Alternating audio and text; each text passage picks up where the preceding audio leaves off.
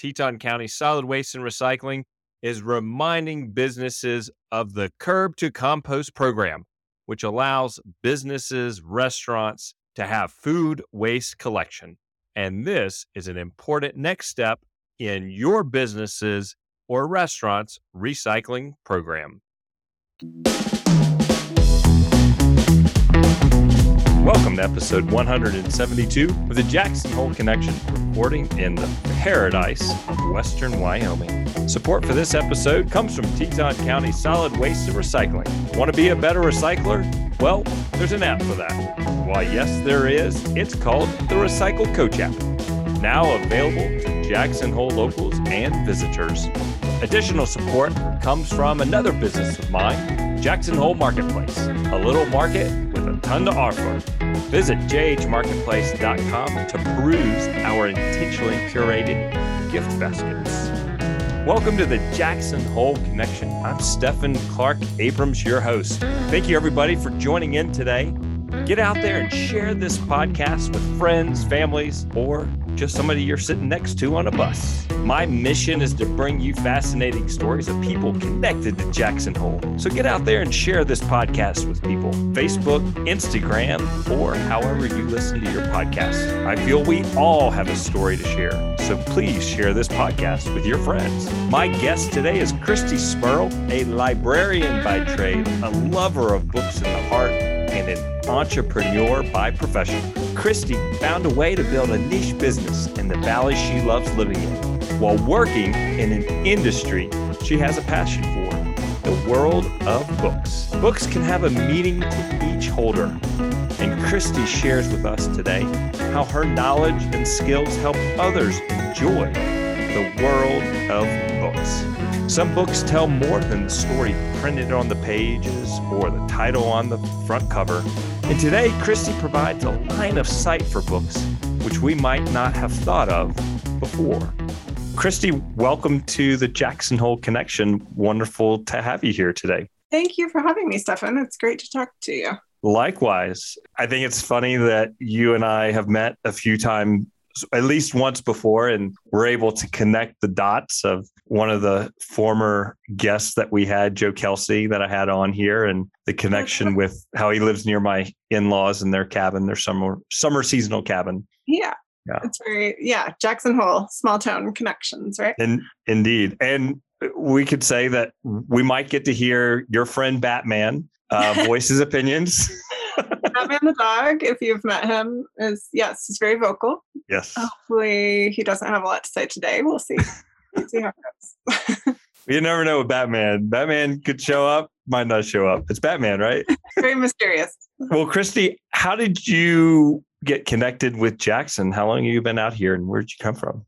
I have been here uh, nearly this year. It'll be 14 years. I grew up in Denver, and my husband and I came up, let's see, we finished graduate school, we traveled for a while. We thought, do we want to live in Denver or should we try something different? And a couple friends from college had moved up to Jackson. I had never been here um, until around that time, just a couple of visits. And we they had a an available room in their cabin, and we thought, let's give it a try and see what we think. I did not expect to want to stay in a small mountain town long term because I'm kind of a city person. But I very quickly, I mean, classic story, came for a summer, fell in love with the area, decided that it was for us. And we both got jobs in our, our fields. Um, my husband, Lewis, is a therapist. And at the time, he started working at the community counseling center. And I'm a librarian. And I, I started working at Teton County Library, which definitely got me hooked into the community and what Jackson is, what the people are. Um, also, living in a cabin in the woods will help you fall in love with the mountains and the forest. And I kind of became addicted to that. And also, I think of Jackson as sort of a big city in a small town, and it has so many of the amenities that I mean, it's never going to be a city. And I love traveling and going places where there are more restaurants and museums and people, but we get so much culture and interesting experiences and interesting people here in Jackson that it's kind of the best of both worlds. And we have been here ever since. Well, I'm glad that the two of you have stayed ever since. Yeah, I know. It's been great. Um, I love it here. I'm I'm curious from your perspective. You said that there's many interesting people here. Do you want to share of an interesting yeah. person or two that you've come in contact with while oh, living here in Jackson? I think when I say that, I, I guess I'm. I mean, I meet a different, a bunch of different characters every year. But when I say that, I'm thinking back to the first years that we lived here, and we lived in Wilson on Heck of a Hill, and we, yeah, which is a little little unknown piece of heaven and we we met all kinds of old timers living in Wilson. Um, did you know Link? I did know Link, who oh, was such Link, a special person. Link Hibbard. Yeah. She was a beautiful person. Such I miss Link. Person. Yeah, those eyes. Um, that's what I remember about her. Yeah, so many people. I mean, um, people living on Heck of a Hill and then in Black Canyon behind, um, like Annie Newcomb. The Newcombs lived on Heck of a Hill for a while. Now they live in town. Um, Joe Kelsey, who lives in the the summer cabins in Black Canyon. And then my husband was also um, in the very beginning working construction with a bunch of guys who were old um, hippies and mountain guides that they would, you know, do mountain guiding part of the year and work construction jobs the other part of the year. So um, if you know George Cologne, our our past ambassador Jay Pistono, folks like that. Um, and then also working at the library, oh man, you meet kind of someone from every walk of life at the public library. And the staff that work there were incredible, just curious, wonderful people who, I mean, talk about characters mm-hmm. like just the the full gamut so um, oh dale barber would be another oh lovely human being who i know both from the library and from living in wilson good so, yeah. good sorts of folks there definitely mm-hmm. but and, then the longer you stay here you know you've like I've I've shifted my career from public library work to to other to the business that I have and you just you enter any other chapter of Jackson and you realize how many characters there are that mm-hmm. um, you like, how have I never met this person? I've been here for this long and it's so fun. And then more people come into town and yeah, it's just interesting all the the varieties of lives coming through here. Now, did you go to graduate school to work in the library sciences? I did, yes. You did? A, yeah, a master's degree in library and information science is the, the official title. And what were you doing with the library or for the library before you before you departed over there? I managed the collection over there, so that means um, taking care of all of the hundred thousand some books and other materials and digital things. Um, I was in charge of the staff who select those things and get rid of things and um, keep everything running materials wise. And I also work the desks. You may have seen me if if you are library regulars uh, sometimes i cross paths with people and we know one another's face from from when i worked at the library mm-hmm. which is nice yeah most of the time there that's i was a manager does our library have some historic collections uh, or historic items in their collections they do curiosity? yeah they have a small a small um a small historic collection in in a locked cabinet in the back where they keep um, some of the older Jackson classics. It's not, uh, you know, the role of the public library is not the same as, say, the Historical Society and Museum, mm. which has a much broader collection for research, but they do have some things. And now you are an entrepreneur. I, I guess that's what I am. Of course, you are. I'm still a librarian at heart. okay. Yes. Um, well, you started your own business. I did. I did. Five years ago, I started Foxtail Books and Library Services, where I help people with private home libraries. So I build collections for people, I curate things, I deal in rare and unique material. I help people organize really large collections. I help people problem solve and design collections. I sort of do anything that has to do with books in the home. And I do that here in Jackson. And then I also do it around the country. And do you get to travel to for some of your work? You do? Yes. And which I love. What would travel for your work entail? It is always different because every every client and every project, you know, you can imagine every library is totally different. Sometimes I show up and I bring a collection with me that I've been building for a client and and maybe they have some beautiful shelves and they're big book people but their books are at another home and they they would like their library to be filled with with a certain type of book so I'll just show up and make it look fantastic with all sorts of things to read for years and years sometimes I show up and the books are already there, but they are all over the house and they're not in order and they maybe there are too many and maybe it doesn't look great. And so I organize them and make it look great.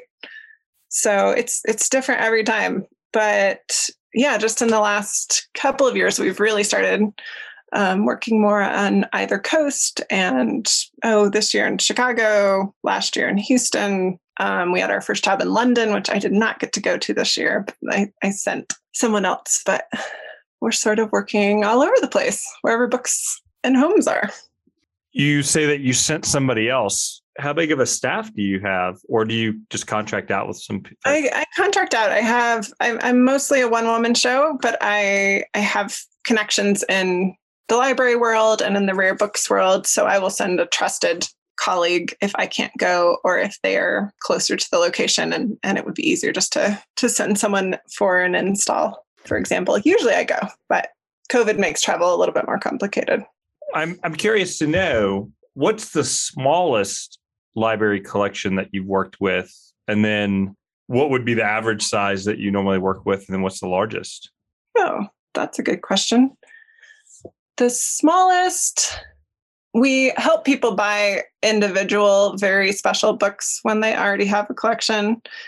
And so that could be one book that's worth thousands of dollars. I've helped people that just have one little shelving unit in their living room, but they still need help with it. They still feel a little overwhelmed organizing it or or making it look just so with with their design elements. Most of our projects are between 500 and a thousand or sometimes 2000 or more books.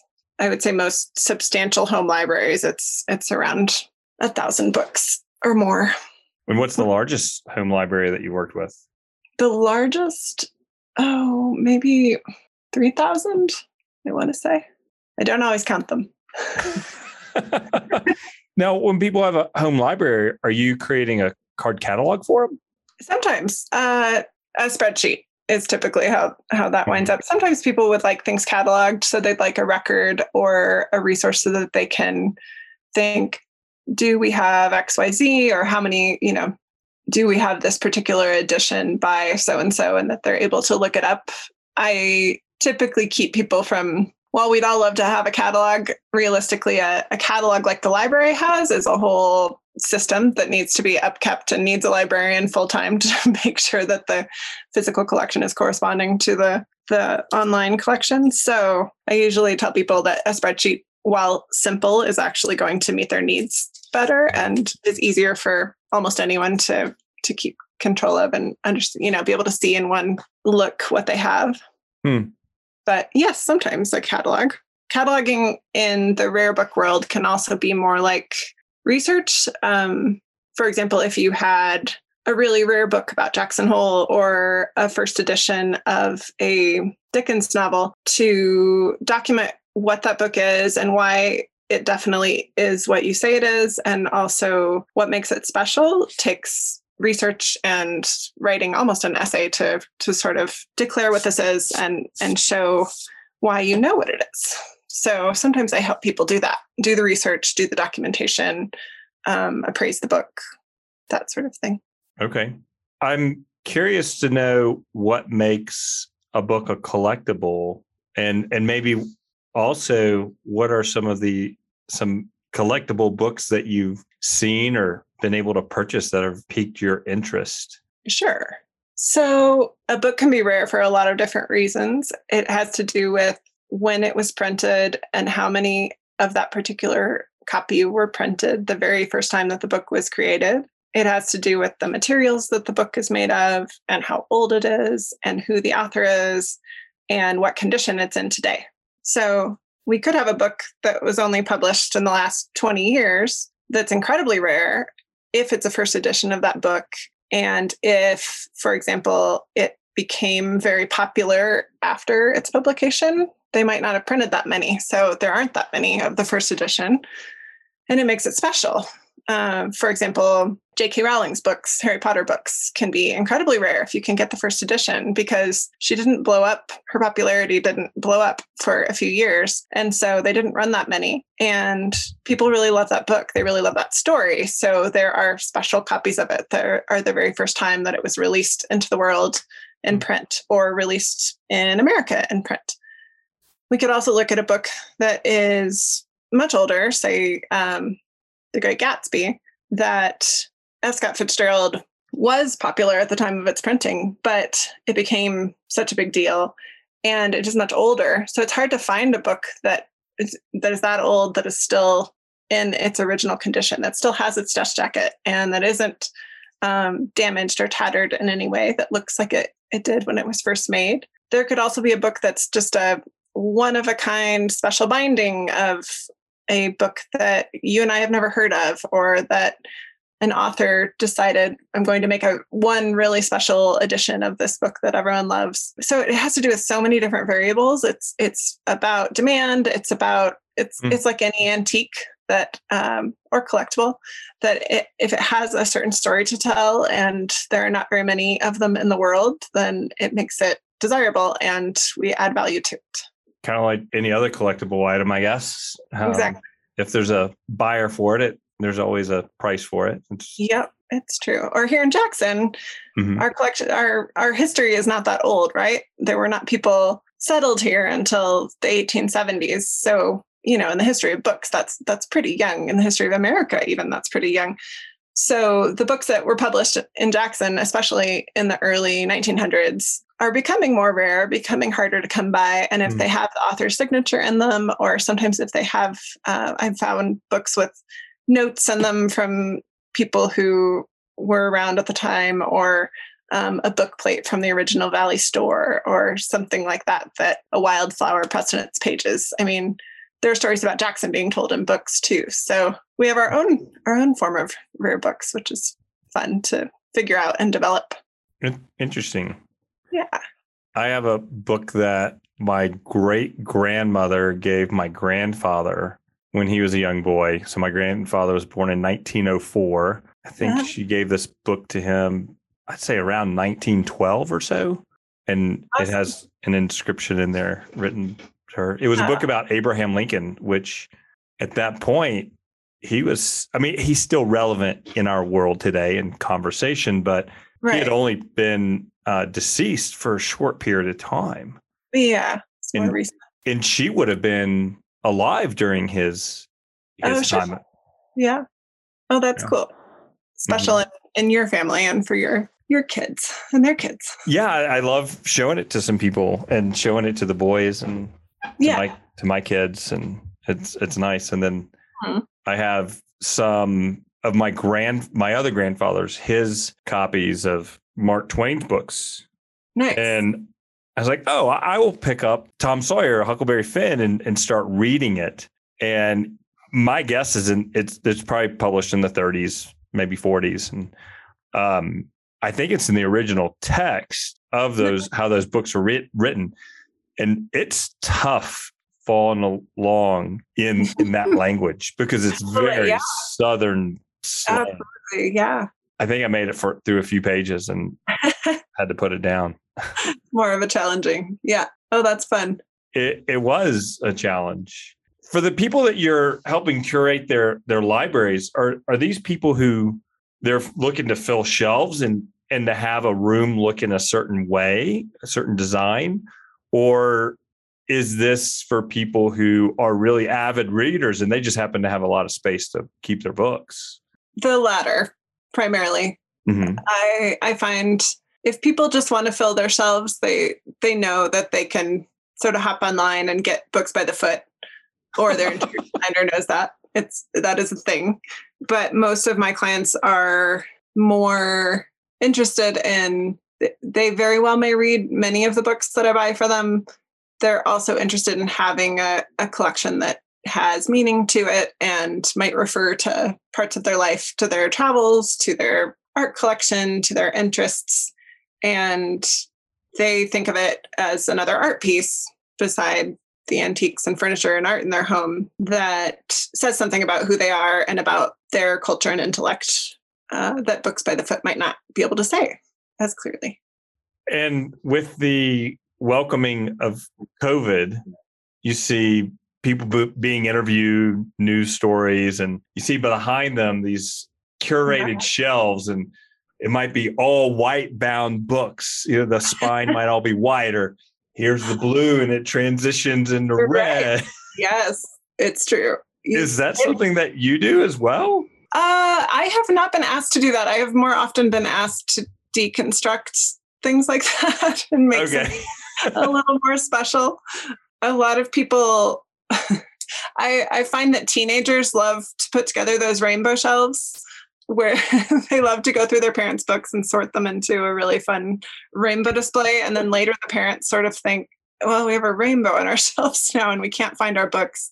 And the dust jackets are gone, so we can't read them. And so sometimes I'm asked to take them apart and make something a little different. But I love books in all their form. I would never discourage someone from doing that. I think it's they're fun design pieces to play with and you can do so many things visually. There's a reason why we've seen all these Zoom screens. I think it is the best way to to say I'm I'm a smart and curious person and I I like books even if I haven't read them all. I I have a tendency to buy a book. Ooh, that sounds interesting, and I'll I'll buy it, and it mm-hmm. might be a year or two or three years, oh. three years, four years uh, before I get or to reading it. I do that too. I'm.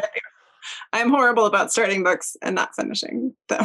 So, but do you? Somebody said to me once because I said to him, "I need to finish this book," and they said, "Well, do you need to?" They challenged right. me. Well, do you really need to finish that book? Why? Is that the best thing to do with with your life right now? Maybe not. Maybe there's a better book coming your way. Yeah. I once talked to local author Tim Sandlin about this, who, if you haven't, I think you have had him on the podcast. If you haven't, then you should he said that his rule of thumb is your age. Let's see if I can remember this.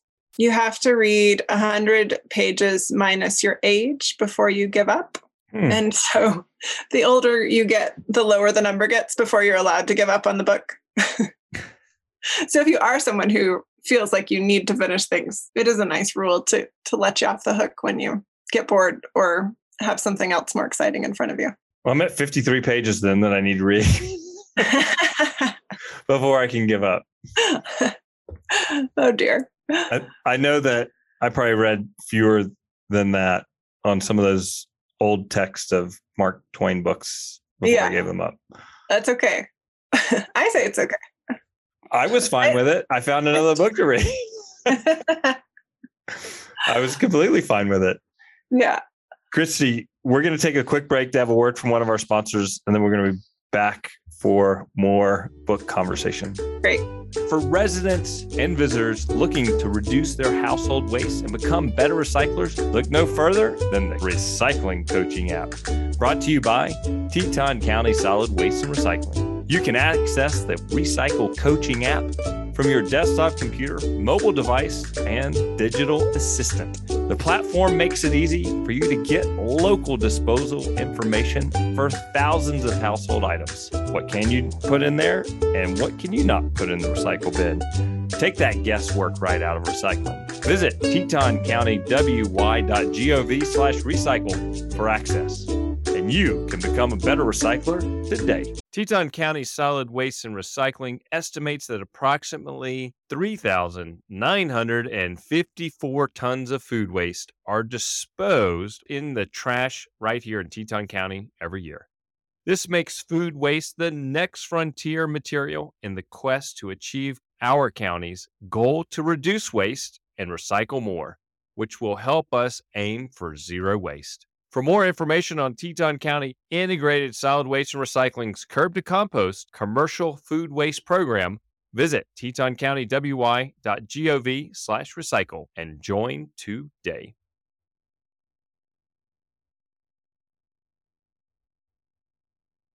Christy, welcome back. Thank you for the time that you're providing here to me and the listeners so we can learn more about what Foxtail Books and Library Services is and about having a home library. Let's say somebody has, they might have a few hundred books. What's a some recommendation to take care of those books for people? Well, there's two parts to that question. If if we're talking about the first part is taking care of the books. Uh-huh. Second part is enjoying the books. Ooh, okay. Yeah. So to take care of books, books really should be in a space where they don't have direct light on them. If they're special books, they definitely should have covers on their on them to protect the coloring on their dust jackets or on their uh, covers. And we do live in a dry climate, which is good, although it can be a little little too dry. They shouldn't be kept in a cold room necessarily. Should or should not be kept in. Should not. Shouldn't be Oh. kept in a hot room either, but Okay. they should be left out in the cold, you know, in, in storage, basically is what I'm saying. Mm-hmm. But I like to talk to people about how they enjoy their books and sometimes you you want to keep books in a room that is well lit with natural light so that you can see them and they might make you happy there.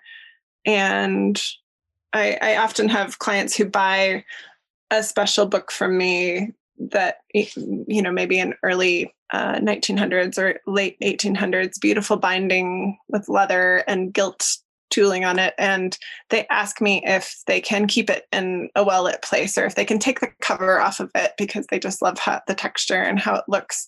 And i am not here to police anyone about uh, making this book last as long as it possibly can. Of course, I would like it if all of the books would last forever, but they're not going to, and they're they were made for our enjoyment to begin with, Mm. and I'm selling them to people so that they can enjoy them in their homes. So usually, I try to tell ask people what would make them happy and and where in their house they see their books and what's at eye level and are there you know are there certain subjects that they would like to have um, in their bedroom or in uh, a certain part of the room that you see when you first walk in so that their guests see them first which books make you happy which books are you most proud of questions like that so i do care about i'm glad you asked i do care about taking care of books but i also care about enjoying them I'm I'm so happy that you spoke about enjoying them because for me to enjoy a book, I just think about the reading Mhm. The content. versus being Sure. able to see the book as well. And maybe by seeing the book, you're able to revisit the memory of what's in the book. right because you probably experience. You probably have books that looking at the cover like a book that you read when you were a kid or when you were in college that you were really into that you've forgotten completely about but if you saw the cover it might sort of take you back Mhm. and there's a sense of nostalgia there even if it's not a fancy book it's just a beat up paperback there still is like an attachment to it Mhm. I didn't read much before my adulthood. Um, and I would say I didn't read much until up to probably about 10 years, if not even five years ago. I would not have considered myself a reader. I would What- say. what no. made you a reader at that point What made me a reader at that point? yes I listened to other people about reading Mhm. and I had a tough time reading. I didn't always absorb what I was reading, or it would take me longer to read something, some Mhm. information. And even if it did take me longer, I'd have to read it a few times and say I'd become discouraged. But what changed was when I heard, well, you need, when you find content that you connect with, Mhm. you'll learn that you enjoy it more absolutely and some of the stuff that maybe I had to read when I was younger, I just wasn't connecting with it at that time. But there was always something that I enjoyed learning about. So Mhm. find books that have that information in there. And I've expanded my reading. And and again, there's been some books where maybe I make it to the uh, 47 pages or right the, the 53 pages that I need to read at this point, and I read it or I stop reading it. And I'm like, mm, just not yeah digging with me. But uh, whether it's fiction or nonfiction, it's there's always something there. I do know I'm not sure of the right genre of the book, but I can give you an example. Is the Grapes of Wrath? if I had to sit down and read the, if I sat down to read The Grapes of Wrath, the Mhm. chapters where it's telling the story, I'm into it. hmm But the chapters, as an example, when it starts talking about the turtle crossing the road and thinking about why is that turtle crossing the road and why is there a whole chapter about that turtle in the road, that's Sure. not for me. Ah, Mhm. interesting. Yeah, you're into story and something that's faster paced. Yes. I love the book Catcher in the Rye. I like the book for what it is. I would probably get more out of the book now than when I read it in high school and when I read it five years ago and 10 years ago. Me too. But for anybody who might struggle with reading, for me, who struggled a lot with reading, hmm I would say the only way to become a reader is to read. And that's with anything. Hmm. And Yeah. just find something which you enjoy reading, some Right. content. You have to challenge yourself to get out there and find what you will enjoy. I know that's what I had to do. Yeah. And sometimes it does take deciding, I'm going to set this one aside and find one that's more exciting for me. Sure. And that's okay too. Especially when, like, I know you have kids, like, especially with kids who are reluctant readers, I think giving them the permission to try things and to take home a whole stack of library books because they might not all float their boat gives them the room to figure out what they do like. And That, That- we haven't we haven't experienced that. We have our oldest is a voracious reader. Yeah, cool. He he read he could read Harry Potter before he was in kindergarten. He Oh was he was reading to his kid his friends in preschool. And so our younger our youngest son, he's not as strong of a reader, but he enjoys having the book. yeah. And so we encourage him, you go pick out books. And at one point I was beating myself up internally for not reading enough. And what I was saying was to myself, well, I don't have time to read the books for me. So I'm not reading enough. But what I was found when I slowed down and thought about it, I was reading. I was reading a lot to my children. So I was still going through the action. It was just not a book that I might not have Yeah. I, I had other books that I wanted to read, but I was still reading. And I still have the memory and the experience of reading to my children. Yeah. Which is Mhm. lovely. That's important. Yes. And I we, you'll be glad for that time spent. I- the- I will be, yes. But it just took me a moment to reflect and allow myself to think about what I was doing and appreciate the moment right. versus beating myself up for not being able to do what I wanted to do. Sure. Lately, I've been trying to reach for a book when I might reach for my phone to Mm. mindlessly kill time or whatever it is that we reach for our phones for when it's not something that actually needs to happen. And so that also means having a book that I am into enough that I want to reach for it instead of my phone, but keeping keeping the book within reach, not just leaving it in the bedroom, not just making it my evening before bed reading, but thinking, you know, I would actually rather I, I think a life where you look back and can picture these moments where you're reading with your children or where you're reading over your morning coffee or whatever it may be, evening glass of wine. I that's just a much more beautiful memory than you're not going to remember all the times that you're sitting there scrolling through your phone, or at least you might not look back on them as fondly. That's right. I'm curious to know from your perspective about listening to books as well. Oh yeah. I've never put together an audio library for anyone, although which I've also never put together a digital library. Who Hmm. knows if that may come down the line.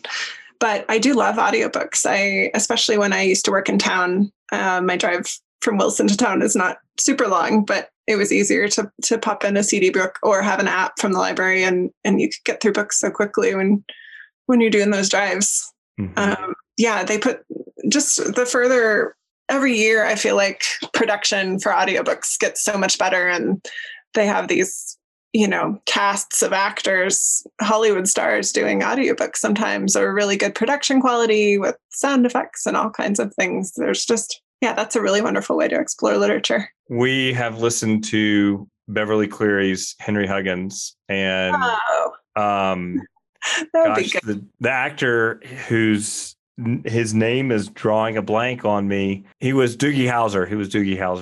oh neil patrick harris yes. Yeah read some Oh, the great. narrator for some of those books, and he's fabulous. at that i bet oh. And and now the boys will say, I want to listen to Henry Huggins, but the the chapter on such and such. So Oh, last night with, Very with specific Lewis, request. yeah, we had to go through the audio book. it's a nope, nope. We're just hitting chapter, chapter, chapter till we got to um, the PTA chapter about um, Okay. Ramona. Oh, How she it's wants been a while PTA. since I've read Ramona, but Yeah. it's a really good chapter, I guess. It is a hilarious chapter. It is Okay. a great. It is a great chapter. Yes. Oh, that's very sweet. Christy, I, I'm also curious to know from your experience, what is the oldest book you've helped somebody curate? Ooh, that's a good question.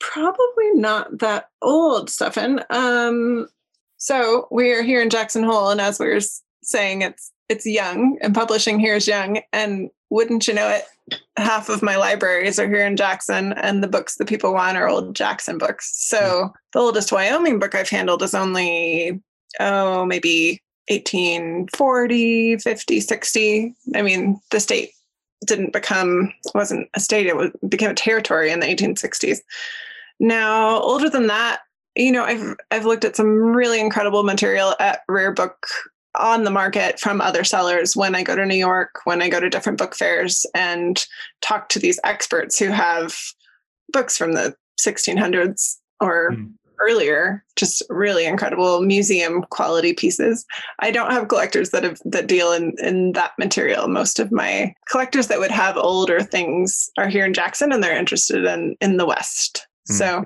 I love the recent history as well though. I get excited about those old things as young as they might be.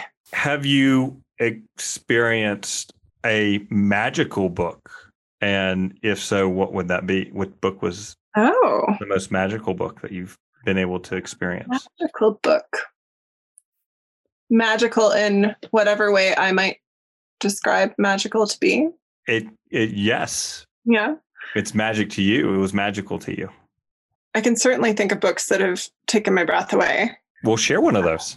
I was once at the New York Antiquarian Book Fair, which is the the biggest and, and best rare book fair in the country. And actually it was the year, it was the pandemic year. It was just before, it was just the week that that COVID was hitting. So we were still some people were tapping elbows instead of shaking hands at this big book fair, which is, you know, a big public setting at the armory on the Upper East Side of New York and a collector friend of mine, Heather O'Donnell, who owns a bookstore called, or a, a- she's a book dealer, dealership called Honey and Wax Rare Books, had this incredible, I would call it almost a manuscript that she had picked up on her travels. This is how rare book dealers find their things. She was, I believe, I want to say in Germany and bought this manuscript from a Czech dealer. I may be getting the story wrong, but that's all right. It's just a story for a magical book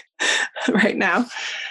And this manuscript it was probably, I mean, like a small poster size, entirely hand painted with small paintings of scenes of European scenes uh, in a grid. So hundreds and hundreds of, of miniature paintings with no author written on it and no date.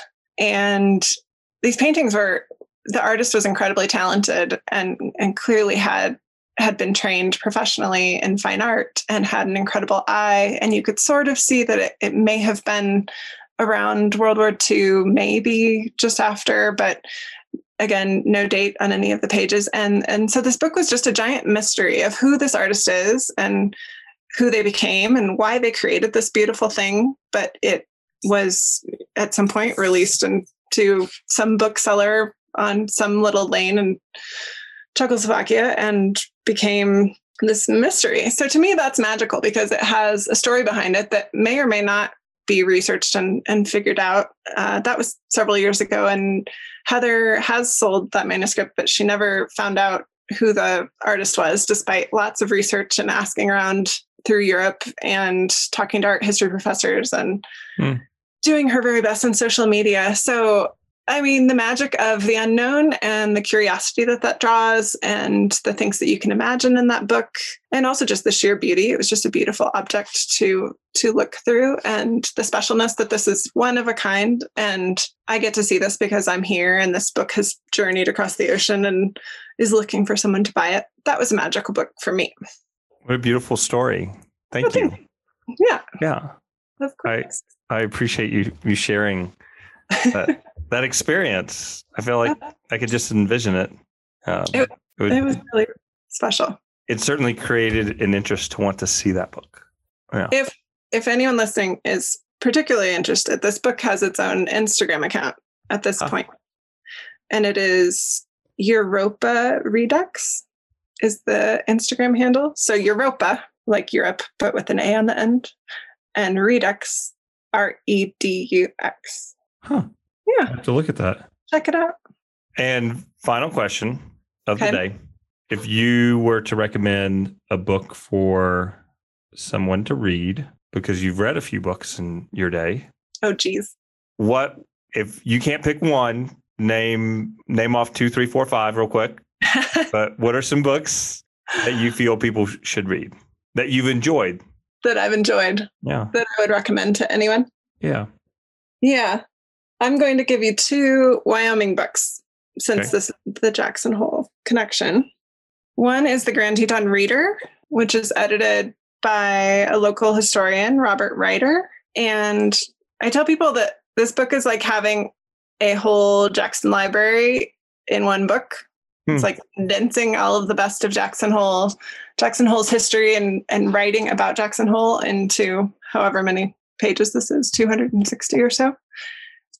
Uh, Righter has done all kinds of research on Jackson and knows the best of the best and has picked out small uh, excerpts from various Jackson Hole classics from, you know, the Dude Wranglers to Owen Wister, who wrote The Virginian, to um, women traveling in the West and, you know, around the turn of the century, um, the Muries, early mountain mountaineering writers, things like that. It's a lovely book, and it also can introduce you to a whole bunch of other books. If you're into Jackson Hole history, or you just want to know more about natural history or the history of climbing or any topic around Jackson Hole, it's a really nice introduction.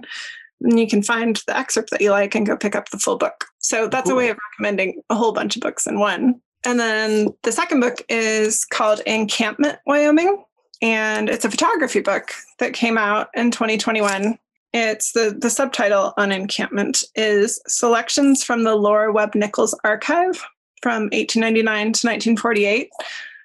So this is a really cool photography book. It has been reviewed in the New Yorker this year and a bunch of other photography um, resources because this woman who lived in tiny little encampment, Wyoming, which is, I believe, uh, kind of down in southeastern Wyoming. She lived in this little bitty town. She got a hold of a camera and started a family business taking photos, but also took photos on the side of her people living in her town and her own family and herself. And the, the picture on the front is her and her cat. Um, and she has an incredible eye, but she also, when when you think about a woman not a wealthy woman having a camera around 1899 and developing this eye probably without seeing all that you know she hadn't experienced that much photography. She couldn't have. She lived in a dinky little wyoming town and she wasn't traveling. She didn't have the money to travel. So to look through the photos that she captured that are really beautiful and you know go up to the 40s. It's it's a really cool look at Wyoming. It's a really cool look at women and at the history of photography in the West. I, I really love it, and I, I recommend it to to everyone that lives here. Thank you. You're welcome. I look forward to look, taking a uh, peek at those, taking a gander. Okay, I said I was going to ask one final question. This is really the final question. Okay. If people want to connect with you, Christy, how can they do that? I am on Instagram. I connect with a lot of people through social media at Foxtail Books. Um, foxtail is spelled like the tail on the back of the fox, not the tail like a story. Mm. Foxtail Books. And my website is foxtailbooks.com. You can email me from there. Okay. I've so enjoyed this conversation. It's been great talking to you. Likewise. conversationalist you are. Well, thank you, Christy. Uh, That's what you, you do. you are as well. Enjoy your day. I'll let you get back to your your world of books or what other adventures you and Batman might go on today. we'll see. Maybe we'll get out in the snow. Yeah, it's a beautiful day. I've been out there a few times with my dog. Christy, thank you. I wish you all the best with Foxtail Books and Library Services and keep um, giving us great books to read. Thanks. Thanks so much, Stephan. Have You're a great welcome. day. You too. Bye. Bye. To learn more about Christy and Foxtail Books and Library Services, visit the jacksonholeconnection.com, episode number 172. Thank you to Michael Morey, who supported me editing and marketing all of these podcast episodes. And to my wife, Laura, and my boys, Lewis and William, for supporting me each week and every day. I sure hope you've enjoyed this podcast. Get out there and read something new, share something with people, and I look forward to seeing you back for the next episode of The Jackson Hole Connection.